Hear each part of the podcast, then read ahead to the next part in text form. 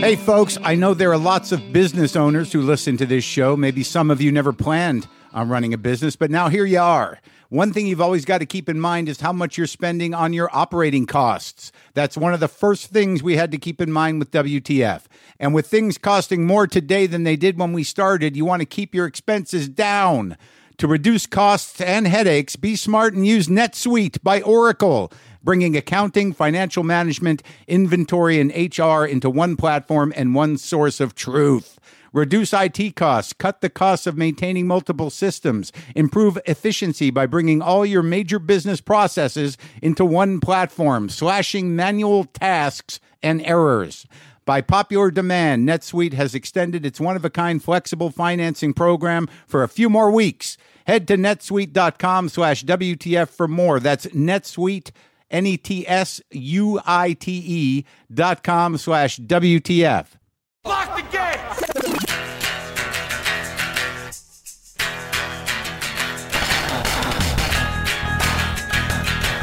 All right, let's do this. How are you, what the fuckers, what the fuck buddies, what the fuck nicks? What's happening? I'm Marc Maron. This is my podcast, WTF. Still going strong. What is it, 12 years in? A long time. I just know that I'm doing comedy at the comedy store, and you have to have a proof of vax to get in. They're going to open up full tilt.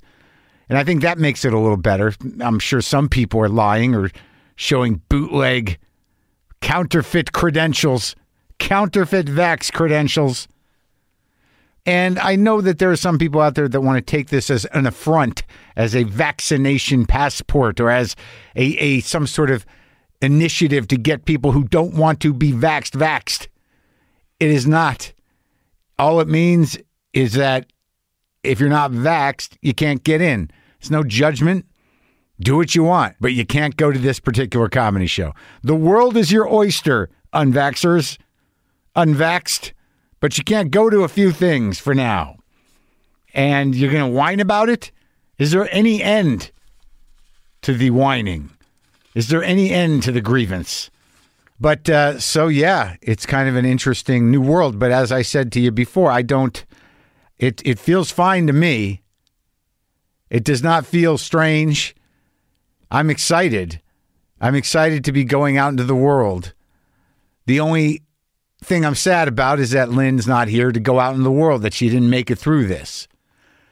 And yesterday was the anniversary of her passing, and it was difficult. I chose to um, go through stuff, look at stuff, organize stuff. There's still a lot of her things here that are out.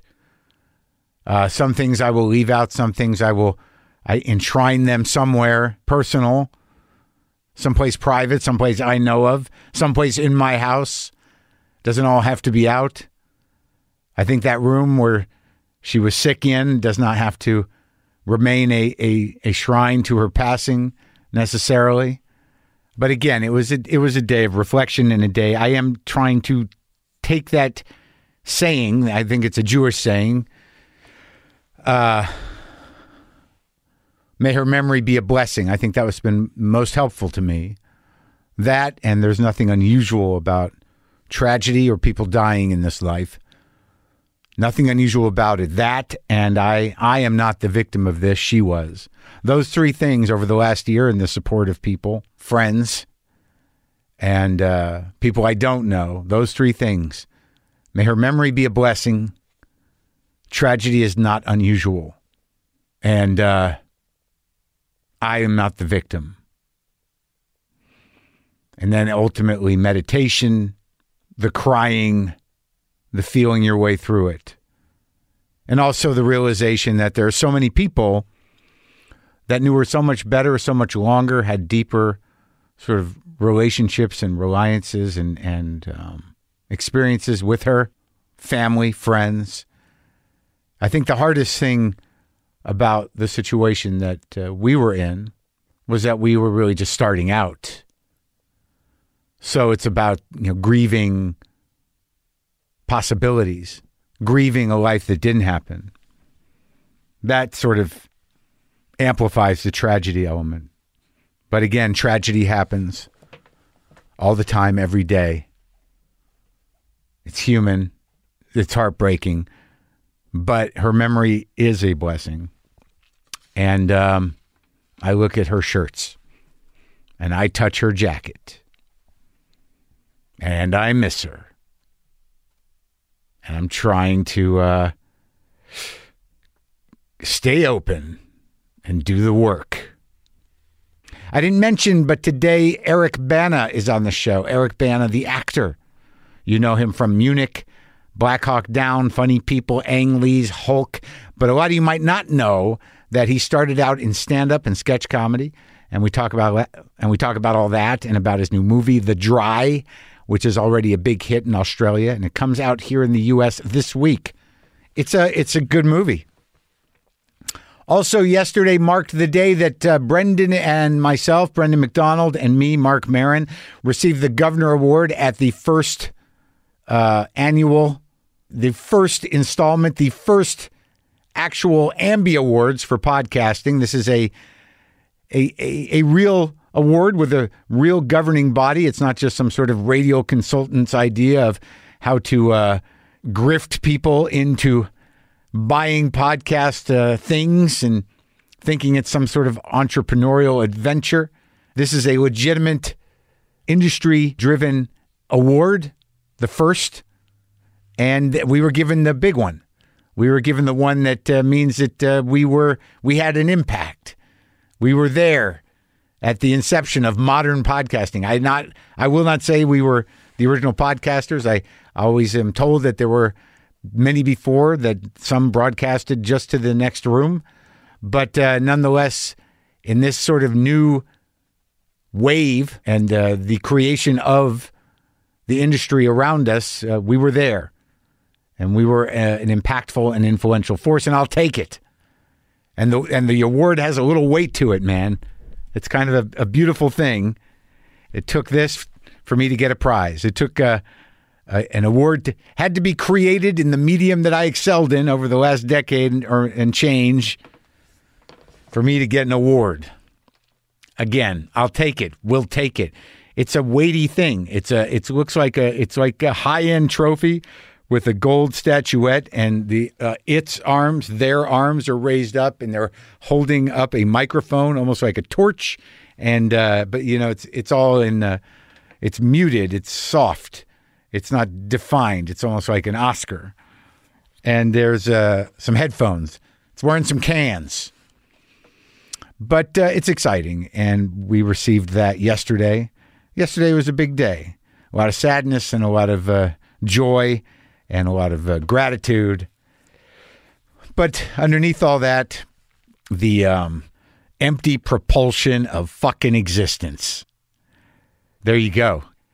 So, look, let's just get in this. There's no reason to go on and on. Eric Bana was a, a pleasure to talk to the guy. The new mystery film is called The Dry. It opens in U.S. theaters and on video on demand this Friday, May 21st. I spoke to him from Australia, and uh, he's got that accent, that lovely Australian accent. This is me talking to Eric Bana. Sometimes I wish I paid more attention in school, or in some cases, any attention at all. There are probably a lot of things I could have gotten more out of, like literature, and now it's probably not in the cards to go back to school and study the classics. But luckily for us, there's a new podcast called The Foxed Page that dives deep into the best books of all time. This is basically like the best possible college English class, but more relaxed and fun. No pressure of grades or needing to prepare something to say in class. It's only the books you want to read and know about presented by best-selling author Kimberly Ford. Everything from Cormac McCarthy to Madame Bovary, from classics like Frankenstein to modern hits like Lessons in Chemistry. I love Ireland, but I missed the boat on James Joyce. The Foxed Page has a three-part series on Dubliners, and that's a pretty great starting point. Want to get the most out of what you read? The Foxed Page is for you. Get it now wherever you get your podcasts.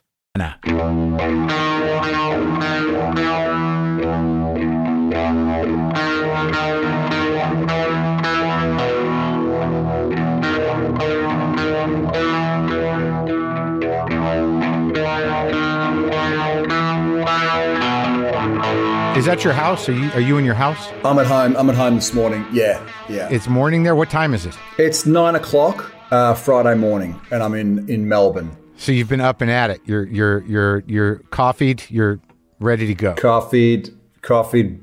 Very nice breakfast. Very nice home cooked breakfast. Excellent home home brewed coffee. Ready to go. Wow. So a lot of energy in the description of that breakfast. I'm gonna have to need to know. I kind of need to know what that means now. What do you, what what is the breakfast?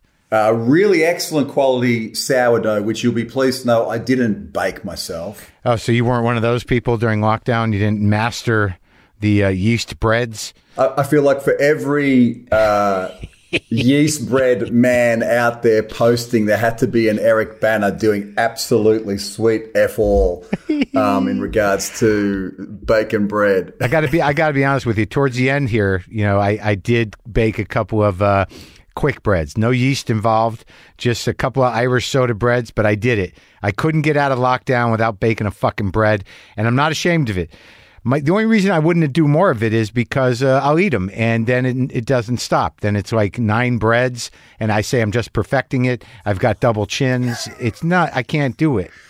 No, I'm more than happy to hand that over to the baker. So it was it was a nice bit of sourdough toast. Going to sound like a like a real tosser here, but uh, avocado, some some eggs, and a and a really sensational strong latte. Good. that I uh, knocked up. So um, yeah, Good. that's that's the start of my day here. Good work. Good work. I, I need to know more about the word tosser. What does it mean? A tosser, you know, tosser, wanker. yeah, I get Um, it. I, Yeah. it's just the minute you throw avocado into a sentence in, in 2020, 21, it Yeah. puts you into a category. And, and, you know, maybe I'm in that category. You got a lot of dudes that are going to be like, "Oh, look at the, the fucking tosser, avocado. What is that guy?" But no, that's not true. Most of these guys, most of these sort of enlightened meatheads, you know, these bros and uh, you know uh, and jocks are now like completely keto diet. They're like they're like anorexic women. Most of them. Yeah, no, I, I, I eat everything. I eat everything. I'm I'm not that person at all. I just I just like the ritual of breakfast. It's my favorite meal of the day. Yeah. And it's what makes me really shitty when I'm working on a film that I usually don't have time to do my breakfast ritual and I have to face humans first thing in the morning. Yeah. It's my biggest struggle on a on a shoot. Um, so when I'm at home, that's that's my indulgence. I like the slow start to the day with a really nice breakfast and coffee. I, when I during lockdown, man, I watched. Uh, for some reason, I watched uh, Munich for the third time, and uh, Jesus, man, you were fucking great in that movie. Oh, thanks, man. It was uh, it was it was quite the experience to to uh, to make. You're not Um, Jewish, right? I- I'm not. No, I'm um, half German, half Croatian, born here in Australia. So you're really so- not Jewish.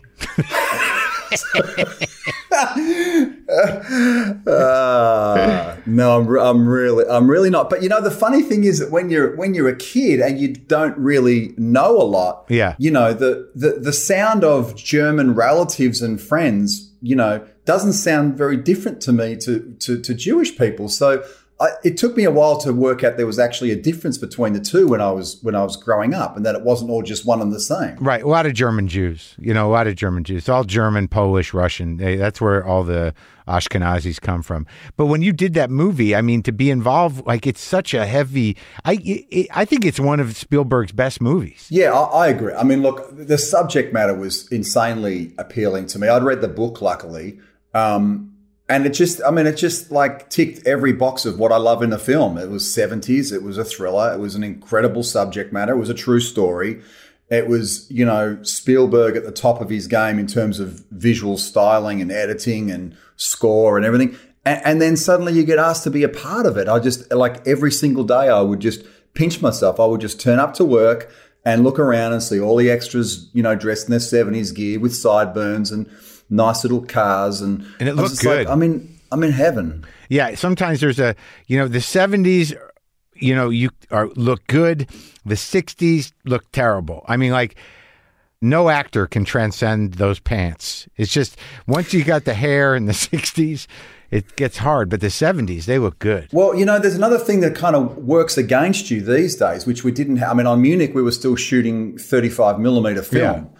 So there's another thing that works against you now is that, you know, the digital camera is so crisp Yeah. It is so crisp. And so it's it's kind of like uh, we, our, our memory says that, that that image should be slightly crumpled and faded. That's true. We're not used to seeing images from the 60s that are pristine. Right. So there's always this kind of ju- juxtaposition that's going on in our in our mind. Our visual reference is a bit confused. Right. It's All- just too crisp. all images of the 60s are done relative to the technology and film that they had even still photographs all of it was uh, Yeah. uh, of it that color was a little jacked up there was a yeah it was a little hazy everybody was high so you kind of felt high looking at it yeah that's Yeah. true so then man. when someone does a does a does a film about the 60s in 2020 and it's shot, you know, with a with with a almost IMAX sensor kind of Sure. kind of camera. Sure. And and and you don't try and degrade that image. right but no but in munich looked good but what did you do how did you get jewish to do that did you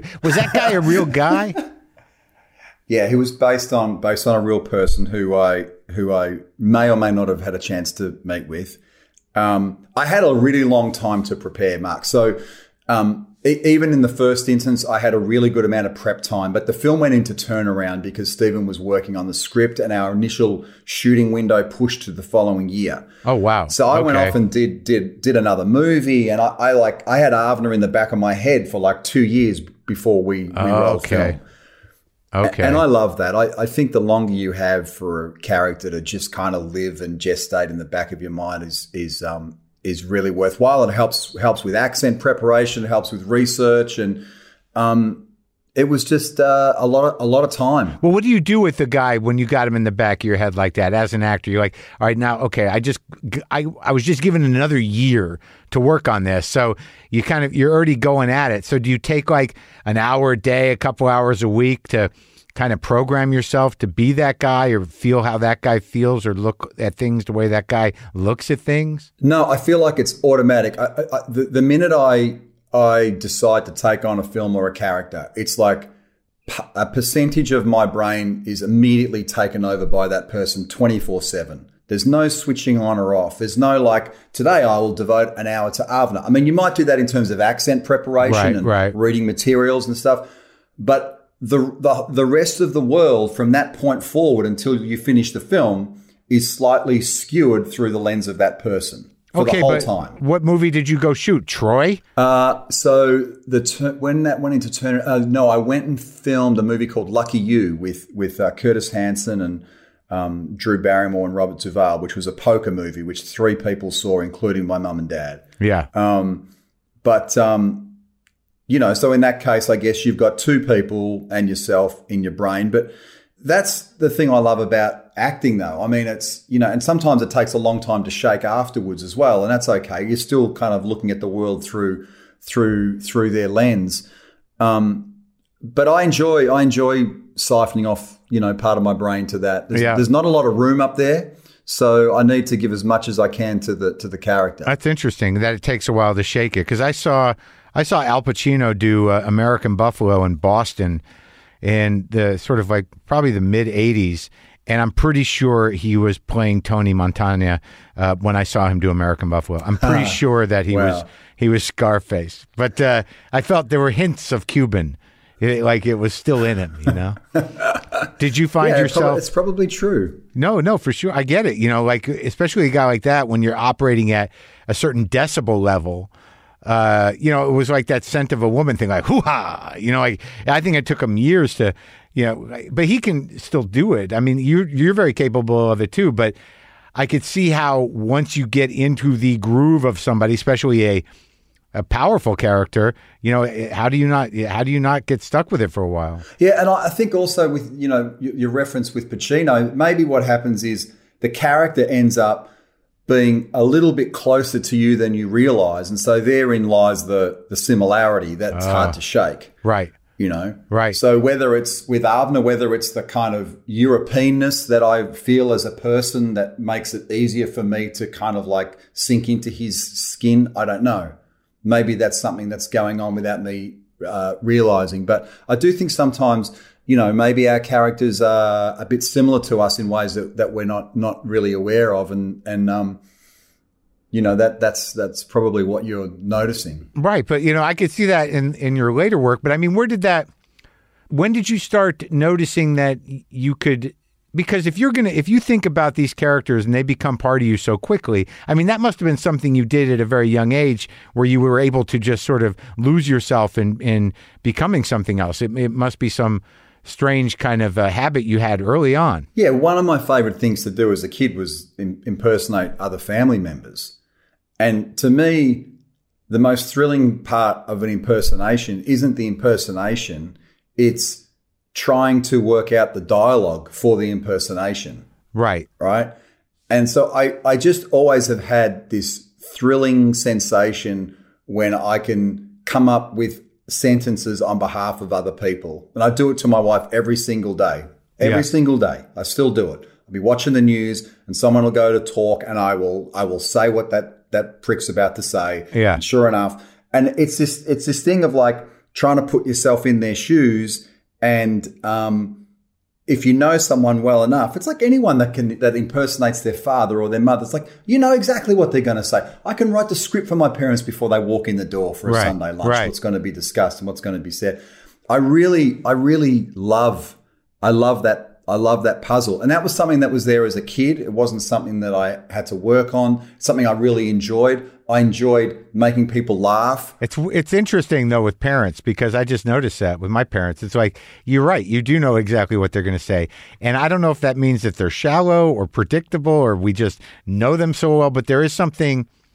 I guess when you look at it that way, there is something actually empathetic in the act of doing an impression that you're sort of generating the dialogue for. Yeah, I guess it's it it it's must be uh, complimentary because it means you're you're you've paid attention to that person and and it was it was tricky for me when I back when I was doing sketch comedy because people would be like, oh, you know, are you gonna do, do, do you feel really mean when you're taking down a, a a figure from television? I'm like, well, no, because it's like I'm not trying to ridicule them. I'm just trying to be them in a funny way, you know. Right. So um, that is, I think that is complimentary. You know, I mean, I guess it depends on how you use how you use the weapon. Well, isn't that an old saying? You know, uh, in, imitation is the highest form of flattery, or something like that.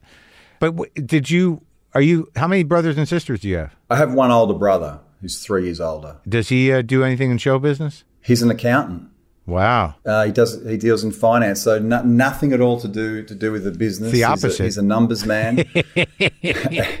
he's a he's a six foot seven numbers man. You guys are huge.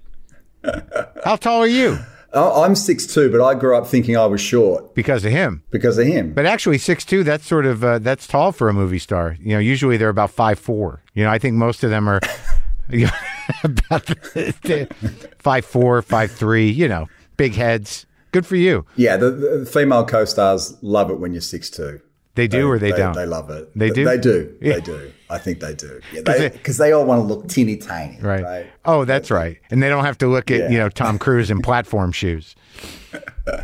So, when did you uh, start doing real entertainment? You didn't study it. No, so I started in stand up when I was 22. You really so you were an actual stand-up. Yeah, I did stand up for it was over 10 years. Oh my god. I don't know if I've ever seen any of the stand-up. Is there a lot of it No, available? it's it's it's pre-digital and pre-film. Is that true? oh no, there's there's there's very little. I mean, there's stuff from my sketch comedy show, but but not much. There's not much that exists out there. And you there. did stand up. So yeah, for- I did. 10 years? Yeah, even after Chopper, I was still I was still touring as a stand-up. Cuz I heard you were a stand-up. You know, I got sent home from Australia. Why? What'd you do? I just tanked. I bombed so bad they sent me home. I just had a bad time. It was like 19 uh maybe 91 or 92.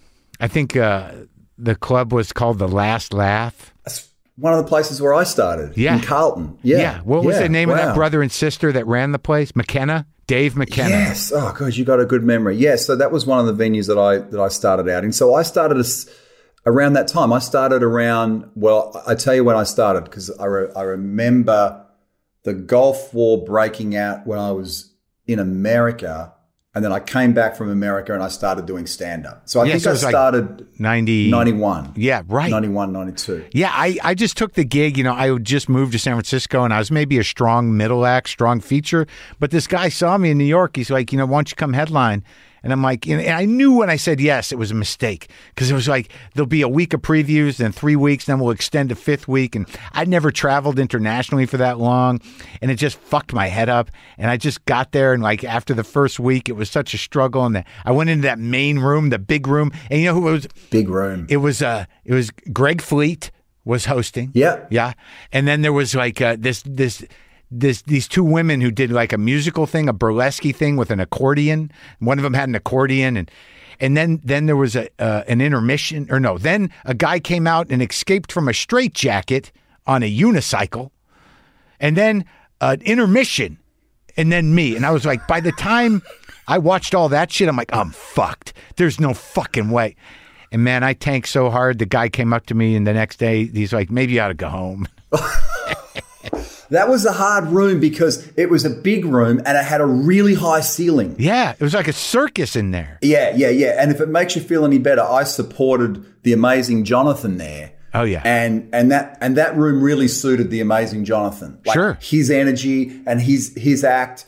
Um, but yeah, I, I I know what you mean. I know that room very well, and it was really broad and it had a super high ceiling, which we don't want as a stand up. And isn't there a little room upstairs that you could play too? There was Yeah, that there was, was a place called Le Joke. That was good. Le, Le Joke upstairs. That was better because it was a lot more intimate. Tiny, Yeah, downstairs felt like a cabaret room. yeah, it was the fucking worst, dude. That was a long flight home, man. Oh, yeah. because Yeah, I'd I know, done that. I know I, that room. I did the Steve Vizard show the night before, but he was out of town, and Russell Crowe was uh, was on the show when he had ju- he had just done like Romper Stomper. He was he was promoting Romper Stomper, right? So Wow. no one knew who that guy was. I didn't, and I'm freaking out because it looks like the Letterman show, only the desk is on the wrong side of the studio.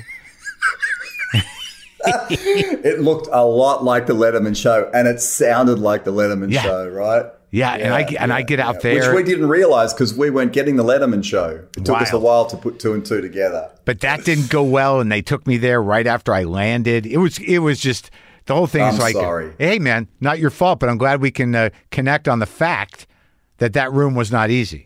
It was it was not easy for for for, for a regular kind of act. well, who were you guys in uh, in terms of what drove you to stand up? Who were your friends over there? Did you know Fleet? I didn't know Fleet well. I mean, I got to, I got to know Fleet, and then and then we did a little bit of TV stuff together.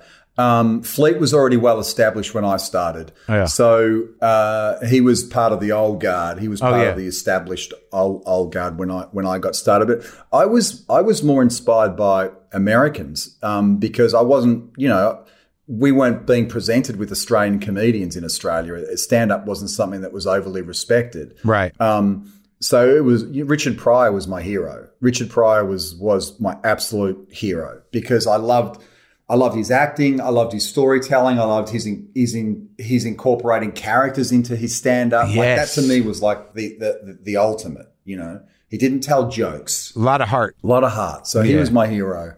Um, so were you doing impressions? Yeah, I was doing impressions. I similar. I was I was I was using impressions in storytelling. Yeah. So I, I was not a joke teller.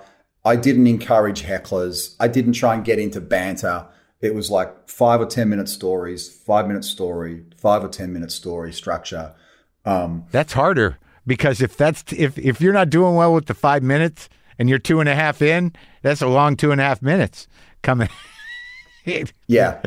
Well, that's where the impressions are handy because anytime you you you you break into a voice that sounds different to to your own, people are kind of paying attention. Yeah, Even yeah. if they're not laughing, they're paying attention. They're excited, yeah. Right? Were they celebrity impressions within these uh, stories, or just you know people you Yeah, made up? sometimes. Yeah, Sometimes, or, or, or they'd be they'd be just a, a random idiot, and everyone recognizes an idiot, right? Everyone recognizes that character, even if they don't actually know who who it is. everybody loves an idiot character. No, you're not going to lose with the dum dum. So, you but you never took any uh, any acting or clowning lessons or anything.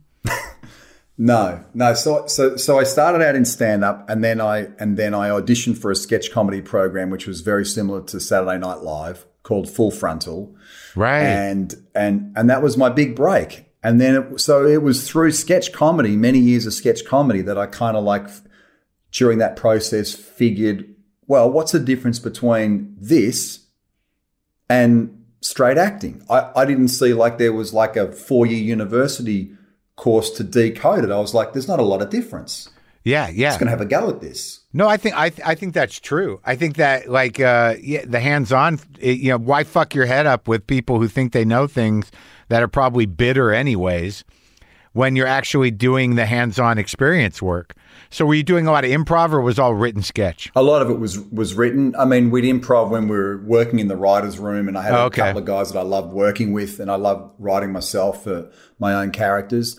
Um, but um, I just loved it, and it was just it was a time of my life. It was the most fun. It was the most exhilarating. We'd we'd work Monday to Friday. We'd record live in front of an audience on a Friday night, and that would go to air the following Thursday. So the turnaround was pretty quick. You know, you were able to do stuff that was really current.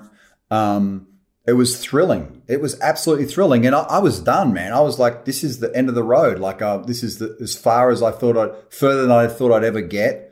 I was happy. How many seasons did you do? I did four seasons of Full Frontal, and then I did another year of my own sketch comedy show. So I did five years of sketch. So you actually had your own sketch comedy show on Australian television for a year? Yeah. So you're sort of like a a, a national star. By the time I, I by the time I left uh, the show, yeah, I was I was pretty well known in Australia. The show was a really high rating. Sketch comedy was was what we did really well. We did sketch comedy very well, and we did not do sitcoms well. So sketch comedy was kind of like a very comfortable place for Australian audience and for Australian production, and it was at a really high level for a lot of years. And in fact, our the end of our show was like the beginning of the end of TV sketch comedy here. Reality TV started, and a lot of that those production dollars stopped being funneled into sketch comedy programs, and and guys like myself no longer got a break in that in that space. Oh my God, pushed out by the horrible reality shows. No intentional funny, just tragic people being funny, not on purpose. Yeah, and I think they figured that live TV was just cheaper, so you had you know live sporting programs, more live variety, and it was just it was just way cheaper than this sketch comedy stuff was expensive for them. You know, we had a great art department. We went to a lot of trouble. Our our sets were fantastic. If we were if we were ripping off a movie, that the set on a Tuesday would be would be fantastic. It would be to a really high standard. So the, show had really great production production standards. And is that like is that like the is it the same structure as like the BBC that the you know the state pays for some of it? Is it like that or is it independent? Uh, no, so the, the the the network that I was working for at the time was was a fully commercial network. Oh, okay. Yeah, so well, it wasn't state funded at that at that stage. Yeah. And were a lot the people that you were working with did a lot of them any of them make the break the movies or Not many. A lot of them were straight actors. A lot of them had come from the theatre. So there weren't there weren't many of us that were stand ups in that in that space. There were a few of us, but it was. I think when I started, I was one of only two or three on the show that came from a stand up background. Um, and so a lot of them were serious actors who who who did a lot of live theatre and stayed in television comedy, but not many sort of made the jump over to to, to films. and but do you like being funny? I mean, when was the last time you were funny on purpose? Uh, so funny people, a little bit special correspondence. I was more kind of foil for Ricky. Um, I really enjoy it. I just don't get a lot of opportunity, That's interesting, huh? and I, it doesn't really it doesn't really bother me for some reason. Um, I've always had a lot of people say, "How is it you've never done Saturday Night Live? And why don't you do stand up? And why don't you do more comedies in America?" And and uh, and I think because I did so much of it back in the day, it's it's kind of like I'm okay with it. Like I don't I don't feel like I have to prove it to anybody. Well, I think those first two movies. I mean, the the castle is sort of a mythic, you know, great movie, which that I unfortunately haven't seen, but I've heard people talk about it, and I didn't really realize it until this morning that that that you were in it, and I would have watched it because I know it's on my list to watch. But I hear so many people talk about that thing. That's a comedy, right? Yeah, yeah, it's it's a it's a really beautiful, gentle comedy. It's it's a really great script, very original. Um, yeah, I highly recommend. And that it. was your first film. that was my first film. Yeah, yeah, tiny role, but yeah. But like like Chopper, I mean that guy as menacing and as bizarre as he was, he's sort of a funny character. I mean that like that character is broad and weird and hilarious and scary and almost like a clown sometimes. It's a very uh, unique uh, uh, combination of, of stuff that guy is. Absolutely. He was hilarious. He had, you know, he, he he had the ability to to to understand a person quicker than anyone I've I've met to this day. What was he the name of that guy? Most Mark Brandon Read. And he was he's alive still or no? No, he he passed away a few years ago. Um, but no, he was hilarious. Was he a, a a criminal that later became just sort of this, you know, uh, infamous, you know, person about town? What was his whole story, the arc of that whole thing? Yeah, so he was quite quite a violent criminal who then who then wrote a series of, of letters from Right. jail Yeah. to to to a journalist, which then formed a, a book. And he just had a natural turn of phrase. He had a very funny way of expressing himself. That and it was just enigmatic. Whether Yeah. you liked him or not, whether you loved him or hate him, you you couldn't stop listening to the guy. Yeah, he just had the ability that if he was in a room, that's where the attention was going, was going to, to him. He Yeah. was sucking all the energy. There was no one else in that room but him. That's Yeah. that's the, that was the power that he had. So he, but uh, yeah, a charming sociopath. Absolutely, yeah. But when, but when he got out of jail, he was sort of uh, um, uh, this strange man about town, right? Or what? well, what was interesting was that after the film came out, like you know, obviously I don't want to speak for him. It, it seemed to kind of legitimize him to a degree. Yeah. he he he he remained straight. He he remained on the straight and narrow right all, all the way through the, the, his his last sort of ten or fifteen or twenty years. So. Um, he had he had rehabilitated to to to a large extent. Did you remain friends? No, I'm I'm not one of these actors that um, feels like it's kind of uh, my duty or kind of the thing to do to I don't know. I almost feel like it's more respectful to not pretend that that that we're we're of the same same world. I think Mark and I had this understanding. It's better off. I mean, you know, there's a you know, I mean, because how is that not going to be the the most codependent relationship you'll like? You don't want to be, you know, that you you might not want those guys calling you every week. Hey, what's up? Do me. Where are you filming next? Yeah, yeah. I'm Can I- coming Can I down. get a job? exactly. Uh, no, I, I, I, I got to know him a bit before we started filming, and um, and and then it, it it just felt better to have have some distance. So, what's the difference in your mind between you know doing an impression and portraying somebody? You know, is there a different drive for you, or is it kind of the same thing? I mean, you spent time with him in order to understand him, and then you sort of take ownership and interface your emotions with you know your sense of that guy. Is there a difference between acting and doing an impression? I think I think there is. I mean, obviously, it's it's it's kind of like a difference between a pencil sketch and a painting. Right. Really, like I could do a quick sketch and a pencil and go, "Who's that?" and you'd know who it was, and then I could go into a big painting and it, that would be a different thing. So. Um, I think the time that you're afforded in long form storytelling obviously means that you're you're going to a different level. At the very core, though, Yeah, there's not a there's not a there's not a ton of difference. It's just what are you what are you elicit, eliciting from from that? So are you inhabiting that person to get a laugh, or are you inhabiting that person to try and tell a story and make you feel something? So it's like you play it straight either way, but you know the context when you're doing comedy. And when you're doing it for real, I you know I can see how it it it feels very different when you interact with other actors or performers in those two different scenarios. Most definitely. Yeah, and I, I I enjoy the the storytelling side of it, you know, because I really respect it. You know, coming from stand up, it's like well, you, you write your material and you've got a beginning and an end, and you're Yeah. trying to move from here to there, and it takes discipline. And if it's not working, you got to be honest with yourself about it, and and try and pick it apart and make it better or dump it. And and it feels that way when you when you're doing film as well. You don't have as much control over the material, but you're you're still relying on your instinct to either make something better or express if it's not if it's not working. Um, and you have directors for that. Yeah, and you and you and you hope that the relationship is such that you, you can have a, a good dialogue about it. Was it, did you have that with uh, like uh, Ridley Scott on Black Hawk Down? Yeah, I mean it was you know you're one of sort of thirty two actors, but um, I, I, had a really really good relationship with Ridley. Yeah, um, I really loved him as a director.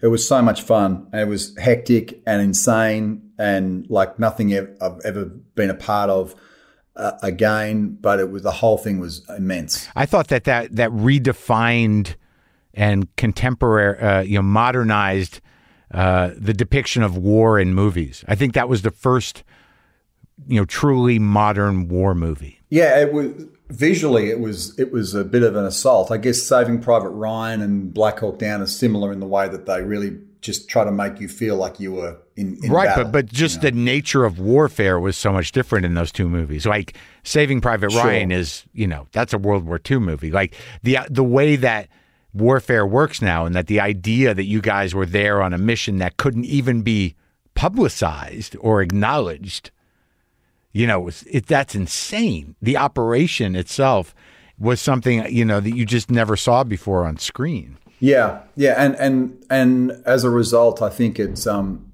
what made it both unsettling and really thrilling at the same time. You know, and it oh, was yeah. kind of it was kind of beautiful as well. It was um it's an incredible movie visually. Now, incredible. do you when you work? Because I talk to people that do, you know, the you learned on your feet, and you got cast in these first few movies.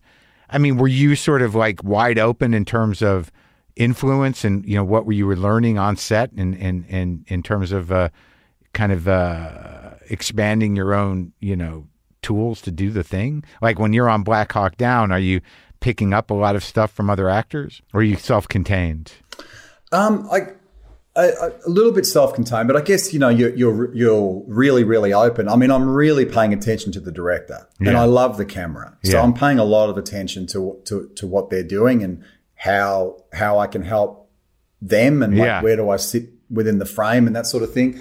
Um, and I love I love the play of of working with other with other actors. I, I, I try not to I try not to pay too much attention to their to their process because I'm sort of worrying about my own thing. But when I when I when I'm acting with someone from the generation that I love, yeah, I pay I I, I probably pay more attention. So if I'm working with a Robert Duvall or a Peter O'Toole or a Nick Nolte or a Sam Elliott or, you know, some of these legendary people. Uh, have you that, worked with all of them? yeah, I have. Where'd you yeah. work with Nick? Nick Nolte was in the original Hulk.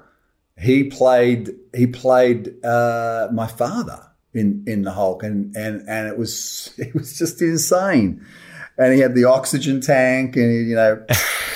take a hit of oxygen. Oh, okay, I'm ready to go. You know, he said to me one day, he took a hit of the oxygen and he and he said to me, I don't really need this. It just makes them think you're fucking crazy and they pay attention. I'm like, is this yeah. all an act? Is this He's something else, man. Right on, let's go. Come on. He's something else, man. Oh, and, shit. And Duvall, that must have been crazy because you can't. That guy's so oh. like is so subtle, man. He's my favorite. So he's he growing up, he was my favorite actor, and so to get a chance, he played my father in in Lucky You, which is the movie that you know hardly anyone saw. Um, and he was just beautiful. His work was incredible, and I just loved loved watching him work.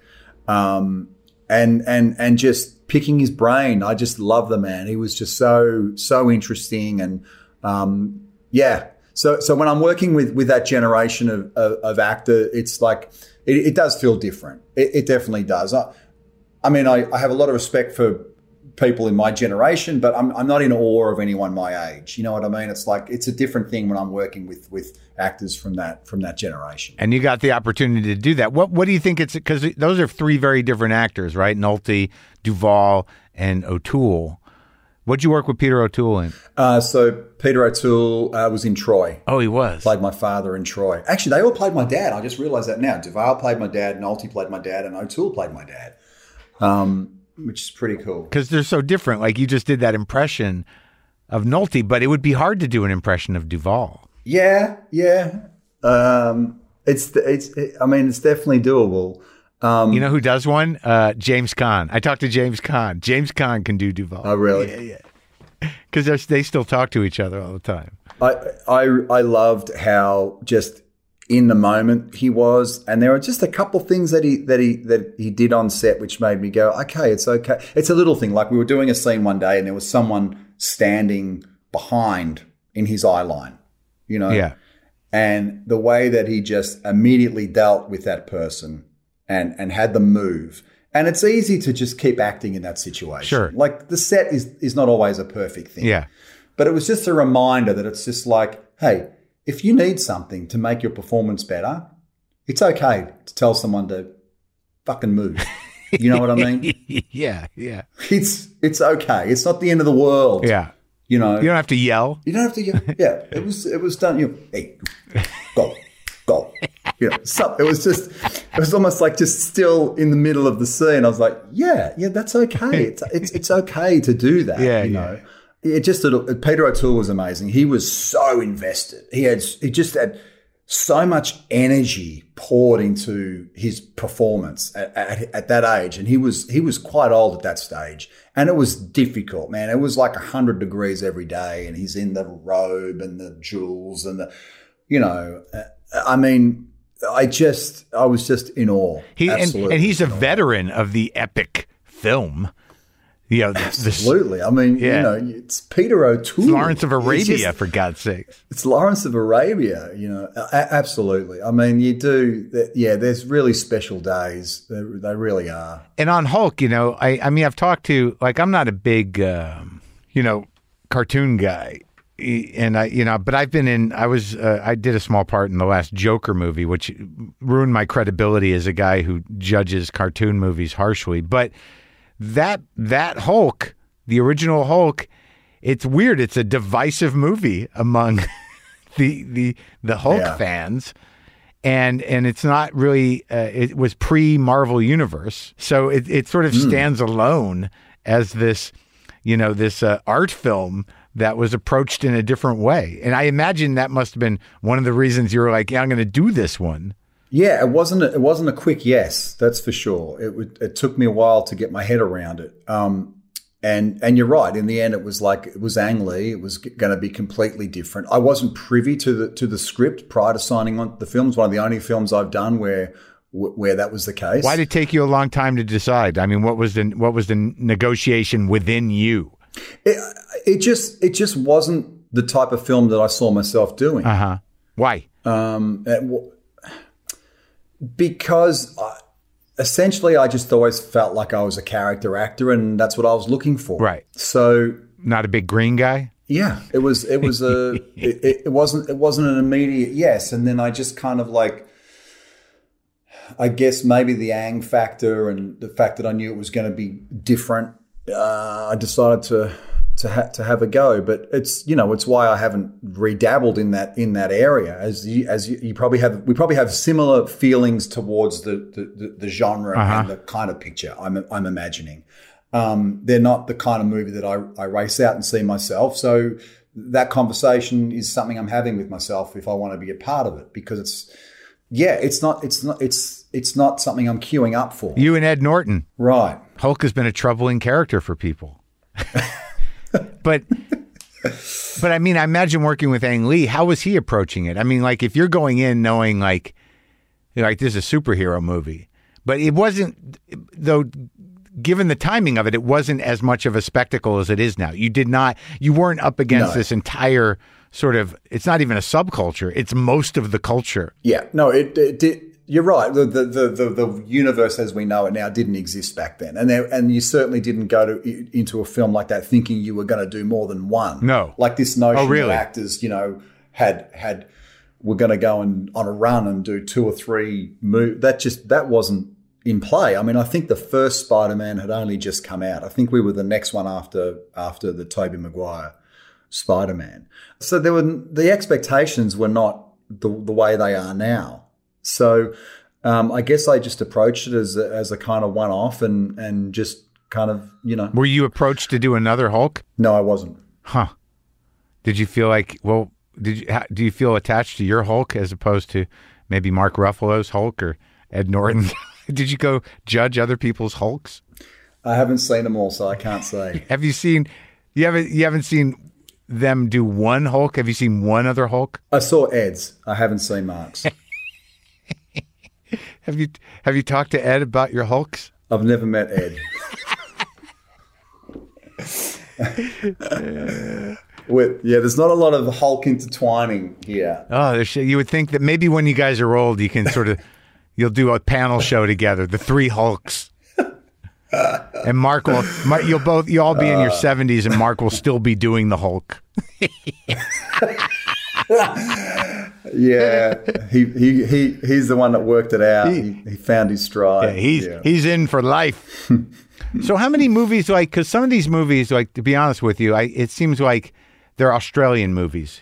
You don't you you stay there. You're you're there most of the time, right? I live here. Yeah, yeah. I never moved, so um, I haven't done a ton of Australia. I mean, I've done quite a few, but I haven't done a ton. I don't sort of feel this kind of major urge that it's like something I have to do every two or three years. It's just like you know what the pile is the pile, and I just choose the best thing on the pile. And sometimes it's Australian, and sometimes it's not.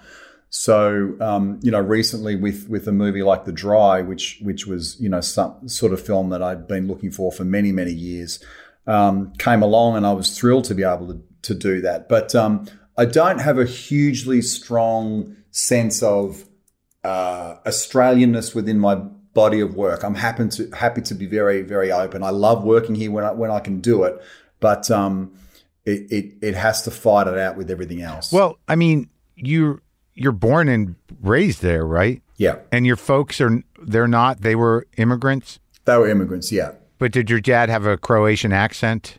Here's a funny thing. I didn't realize my dad had an accent until I moved out of home. Oh, really? My girlfriend at the time said, No, your dad has an accent. I said, My dad doesn't have an accent at all. And then I moved out of home and suddenly I was able to do an impression of him Yeah. that I couldn't do when I was living at home. Huh. I didn't hear it Wild. until I moved out. So he has a slight accent. Ah. Mum, not much, just very, very slight. But they're, they're very Australian. Yeah. They're very Australian. And like, do you have Croatian relatives, German relatives? back in the, in those countries, Yeah. yeah, but not not yeah. We we we do. I've actually got uh, a lot of the German side is actually in America. So so my grandmother's sister migrated to New York, and my grandmother came to Australia. So so I do have second cousins and extended family in the states. Wild man. Yeah. It's it's so Which it's, is cool. It's, it's interesting to to to actually have a sort of global internet. I mean, everyone has that, but not not one generation away. You know. Yeah, no, it, it, it, it does feel cool. The Croatian side is much smaller because Dad was an only child and so forth. What so. what did they uh, what did they what did your folks do when you were growing up? Were they happy about the acting? Uh, They were. My mum was a hairdresser, so I grew up in, the, in a hairdressing salon, and my dad was a logistics manager for Caterpillar. He worked for Caterpillar for for forty seven years. Tractors? He's one of the longest serving, yeah, Australian employees ever. wow. I think to this day, he's a lot. He was when he retired. He's he worked for Caterpillar longer than anyone. So, um, yeah, I grew up with dad working for the tractor company, and and mum mum as a hairdresser. did he did he get a prize? He got a. I think he got a. He got a model D10. Okay. You know, I think I've got it in the garage. you know, like a die-cast D10. They were pretty sexy when they came out. The D10. I remember that as a kid. That was pretty exciting stuff. Seeing that tri, that triangular shape. Oh, did you get to do a lot of? Uh, did you do you get to go ride on the new tractors when you were a kid? No, he was he was an office guy. So so the, the factory where I where was down the end of the street where I grew up, and it was a it was a, a warehouse. Ah. So you didn't see much actual tractor action. They were just being shipped off to the mines around Australia and so forth. But um, Oh well. Yeah, so it was this had this kind of affinity with America when I was a kid as a result of you know uh, dad working for an American company. Yeah. Well, I mean, you do. You're definitely your your filmography is is uh, varied, and I like that. The new movie, The Dry, I I, I found it very uh, powerful. I mean, I I like. I've seen quite a few Australian movies lately. I saw that new Sam Neill movie with the sheep. Oh yeah, yeah. That thing was kind of moving too. I like these small kind of because there's something about the landscape of Australia in certain areas where it's just like this sparse, you know, and these and the and all the people that live in these towns are almost like you know strange barnacles of some kind that you know you're like how do they even exist there? And I think the dry really captures that really well. There's there's a certain quiet menace to the whole thing, you know. Yeah, absolutely. Well, well, Jane Harper, who wrote the wrote the book, she she captured that really well. The landscape is a major character in the film, and the, that little country town. It's what excited me so much about the film was that a lot of Australian films depict the outback, but they don't depict the real country towns that we from the city identify with. Uh huh. Okay. In the in the same way that I guess as an American, like, do you identify with America as as as the desert, or do you identify with America as a series of a thousand towns you've been through through the course of your life? It's the thousand little towns that you've been through. Right. That's that's your middle America. That's the country. I'm assuming that's the country, Yeah. and it's the same for us. So the dry depicts that really, really Where, accurately. but We where is really that town? hard. Is that is that is that an outback town? I don't know what would would be called the outback. Well, no, it's not the outback. So it's in the wheat belt. It's about four and a half hours away from where I am now. Uh-huh. So it's it's about four, four hours in towards the middle of nowhere, and it's a wheat belt, and it's um it's very flat, and it's it's quite harsh and very very dry. And we filmed the film the beginning of 2019 at the peak of the drought to to, to help depict the way it was in the book. But but I guess the characters in the town are, are, are very they, they feel very real. You know, we went went to a lot of trouble with with the casting of the film to make sure that everyone was really believable because we didn't want it to be full of caricature. Oh, did you have a, a part in that? Were you a producer? I was a producer as well. Yeah. Oh, okay. But, uh, my director Rob Connolly, his wife is our casting agent Jane Norris, and casts all his films. So he calls it the competitive advantage, and she did an amazing job. Yeah, because I I thought the casting was amazing. I mean, it was there were. It, it's one of those kind of movies where I I don't see them often. It it is sort of a it's it's obviously a whodunit kind of movie. Yeah. But you, you know, it's one of those movies like when those are done well, you're like, oh, could have been that. Oh no, I think it's that. Wait, but what about this? You know, which is good, but it was so uh, Yeah. you know menacing, and it keeps getting darker and darker. Yeah, and that was, that was our challenge. We wanted to make the most emotional version possible of, of that kind of story. And that's where we felt there was some room between the book and the adaptation to just kind of make it as emotional as it as it could be, which which was what what we tried to tried to achieve. And yeah, and as you say, e- every single person is a suspect In a small every town, Every single person in a small town. Um, and I, I just have to make mention here of Genevieve O'Reilly, who plays Gretchen Yeah. opposite me, who's just phenomenal. I mean, just yeah, she was just incredible to to work with. yeah, it looked great. Same with that old horrible man. Is that guy even an actor? they're all they're all actors. We did have some locals play uh, play extras and so forth, like in some of the pub scenes, but um, no, it was a yeah, there was a beautiful cast. Now, are people going to the movies in Australia? Is that happening? They are, yeah. So we, we luckily opened on the 1st of January, um, right when cinemas were starting to get back into swing, which is why the film, one of the reasons why we were able to be such a huge hit. But yeah, we're, we're, we're back at the cinemas uh, as of about the 1st of January.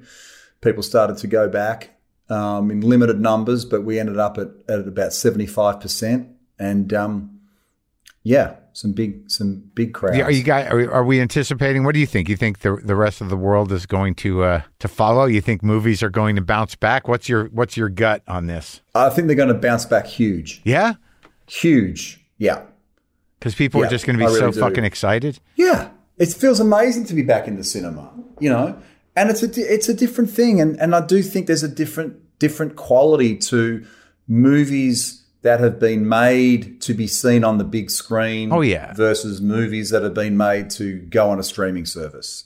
I don't care what anyone says. I'll I'll have that fight.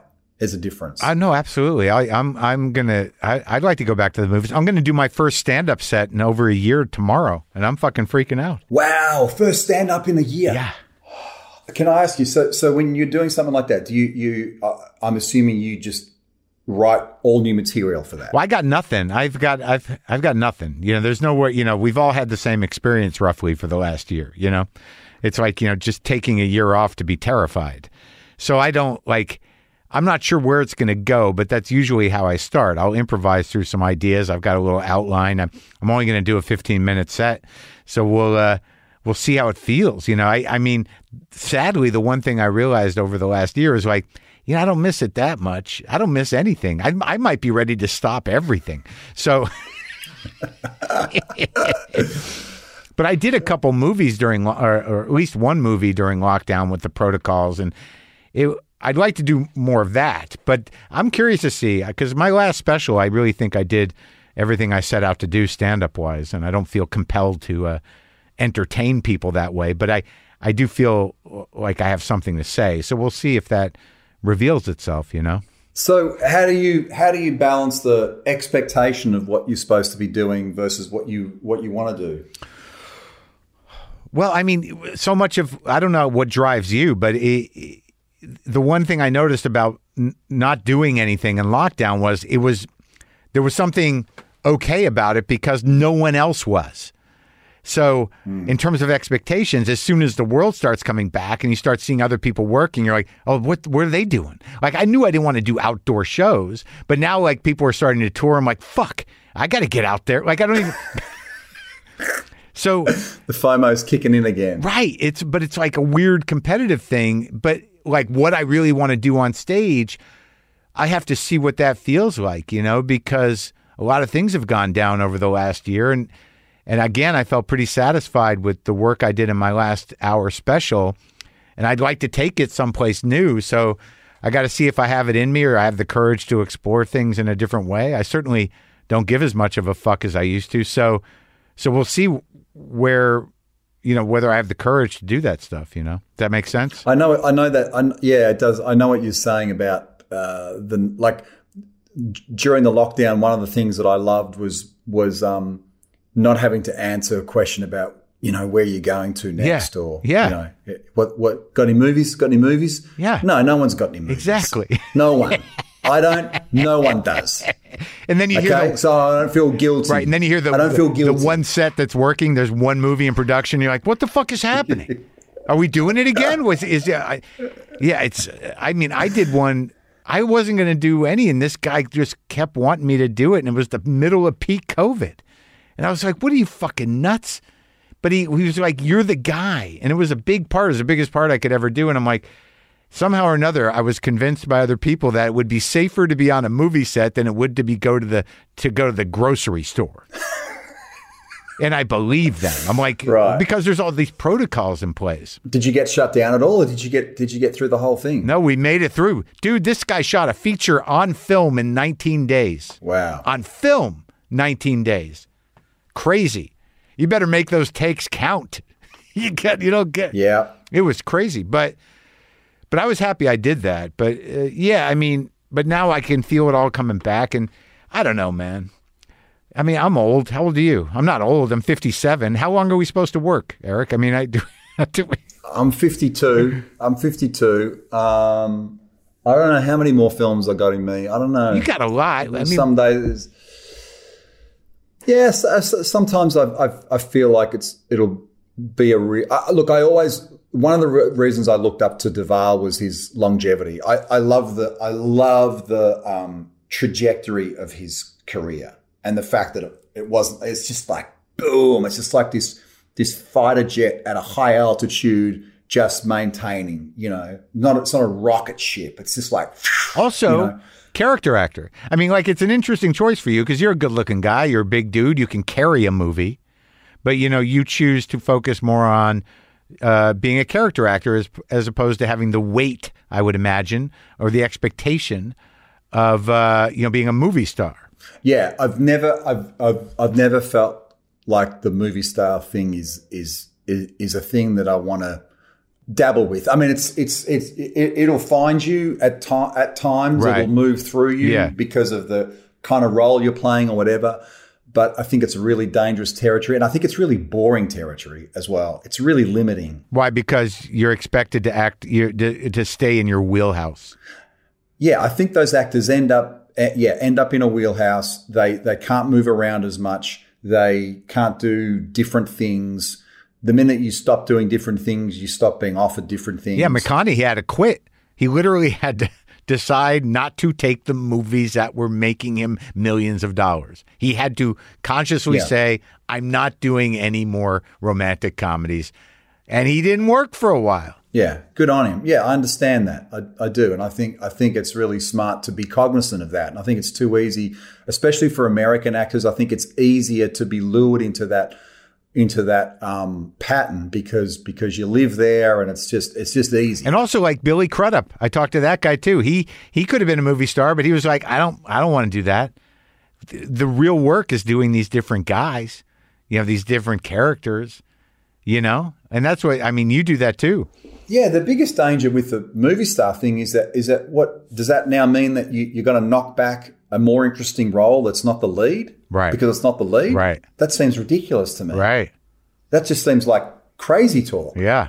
But like this this movie, The Dry, I mean, you're the lead, but that guy's a deep character and you don't know what's up. And you got that interesting, you know, backstory where you know, he's a he's he seems initially a compromised guy. Yeah, you're right. So he's a, he's a character that finds himself at the at the head of the story. Yeah. You know, and in that in that instance, I, I that that's something I can always get my head around. But just being a kind of folly, just being a kind of vehicle for for a story. If my first thing is when I read a script, if I can picture thirty other actors playing the role, I pass. Right. Now, Wait. there's always 30 other people that can do it. I know that. But the most, but that's not what's relevant. I have to, my ego has to believe that I'm one of the only people that can Right, do it. right. Or that should do Or, or what's worse is like you got to ask your agent, like, who turned this down? what, what, where am I in line on this one? Yeah. Who are they going to if I say no? Yeah, yeah, Yeah. It is always interesting when you say no and you, you, you wait for the film to come out to see who ended up playing that part or, um, yeah. And, you, and do you ever like a lot of times you're sort of like, well, that makes sense because when you can see 30 other guys doing it, there's also that party. It's like you don't need me. Like I do a thing, but this doesn't require that. Go give it to one of those guys. Absolutely. Absolutely. Yeah, I do. And, and quite often what, what you're saying no to is something that you know is going to work. Mm-hmm. It's not like it's not like I'm only saying yes to something that I think is going to be be amazing and work. It's like I'll, I'll say yes to stuff that I, I, I, I know is going to be a struggle commercially. It doesn't bother me. Like, and I'll say no to stuff that I know is going to be huge. Right. You know, like you have to do that. It doesn't. Does, you, you're not. You, I'm not an accountant. Yeah. That's your brother. You know, that's my brother. He's the numbers guy. You know, it's it's not my job. Yeah. You know, so um, you just have to you have to feel free. It's um, easier said than done, but it's really important. Right, but it's also great to be excited about the thing, you know, to to rise to the occasion, to take the challenge. Like, you know, you've always seemed to be open to doing accents, to really uh, you know, immersing yourself in characters, whether they're real people or not. I found that when I did this last movie, I was required to do an accent or what the character called for, but I wasn't sure I could, and the director didn't care. But I, but I actually, given that I'm just starting out as an actor in a lot of ways, I'm like, well, if I'm not going to challenge myself, the fuck am I doing? You know? And then I watched some old James Caan movie, you know, where he like a real old one where he had an accent, but he he kind of half held it and half didn't. And then after I talked to him, I realized like it's not about that. If you pay that close attention to people doing accents, especially movie stars, they're always going to go in and out. It's about you know whether you're in it or not. Are you in the character? Yeah, yeah. So Yeah. so that kind of gave me weird confidence. It gave me confidence. It's like if I'm doing as good a job as I should, people aren't going to care about the accent. If they're coming out going like that accent sucked, then I fucked up. Yeah. Yeah, it's a good attitude. I think it's a good approach. But you but you Yeah. get it seems to me that you're going to get you're going to nail that accent no matter what. Well, we don't have a choice, right? Uh. Well, y- y- name name the last Australian character you saw in international cinema. it's fucking ridiculous, right? It's like we're everywhere, but we just don't appear in cinema. Yeah. Get the Australian off the set. Have them play someone else. Yeah. But let's not hear that accent anywhere. it's so weird. It's so weird. The British get away with it. British get to play British. Australians never get to play Australian. Well, are you Never. it sounds like you're So- upset about it. Maybe you ought to find yourself in I, Australia. I, what do you I'm a bit pissed about it. Make no mistake. I, I, I've, I've tried to raise this as much as possible because because it's like there there has to be Australians in in stories. Was the last Australian you played Chopper? Uh, no, well, the dry, obviously, but in funny in funny people, I, I convinced Judd to allow me to be Australian. Oh. it's the only time I got to get away with it. And my argument, my argument was he will be funnier for being Australian. I will make him more interesting. I promise you, if you let me play him as Australian. Yeah, I remember. That was my pitch. Yeah. And um, and it was it was it was he was definitely better for being Australian. He was more of a maniac because he was Australian. You should have asked if you could do the Hulk as Australian. And it was funny because the last time I did an Australian film was a film called Romulus, My Father, and I was playing a Hungarian migrant, so I had an accent. It was like They won't let you do I it. just be Australian? It's a conspiracy. You got to do the Australian stories to do the Australians. and people ask me why I live in Australia, so, so I can be Australian. You love it. You love being Australian. I love being Australian. I love it here. Yeah. I do. I really do. Good. Yeah. And you're like, and how, how old are your kids? My kids are 21 and 19. Oh my God, they're old kids. Yeah. Are they all? Yeah. They're still there. Yep, they're still still living at home. They're both studying, so um, yeah, Yeah. they're still here. They're, they're, they're, they are both big fans of overseas. They've spent a lot of time overseas. I hope to God they don't end up moving overseas, but I can see that in my future. Oof, Um, that's gonna be rough, huh? Yeah, they they love it overseas. Um, Well, you'll work it out. You'll see. It's great talking to you, man. Uh, good work on this uh, new film too. I hope it does well over here. Thanks so much, Marc. It was uh, you know really wonderful to to meet you, and um, I'm sorry about the last laugh. Oh, yeah. and I- uh, I- I- please let please let me know if you come down here again, please. I do. I'll, I- I- I'll, uh, I'll, I will make amends. Oh, great! Yeah, I'll de- I'll definitely tell you when I'm coming out. I, I have gone there for shows since then. I've done Sydney and Melbourne and Brisbane, which was not great, but I did it. Uh, but Sydney and Melbourne. In Melbourne, I did some weird theater. I think it was by water, and it seemed to stand alone, and it was very old and and damp. It, Oh, the Palais maybe, yeah, yeah, yeah. down at St Kilda, ne- next to Luna Park, Yeah. next to the theme park. I think so. Yeah. the Palais, Palais Theatre. That sounds right. Does it feel haunted and damp? Uh, I think it's been redone since then. Oh, good. Yeah, Um, yeah. But yeah, it was quite decrepit for a while, but it's it's it's had a bit of love recently. Oh, good. But yeah, that might maybe the Palais. All right. Well, I'll let you know when I'm down there, man. Please do. All right. Take it easy. Cheers, Marc. Thanks, mate.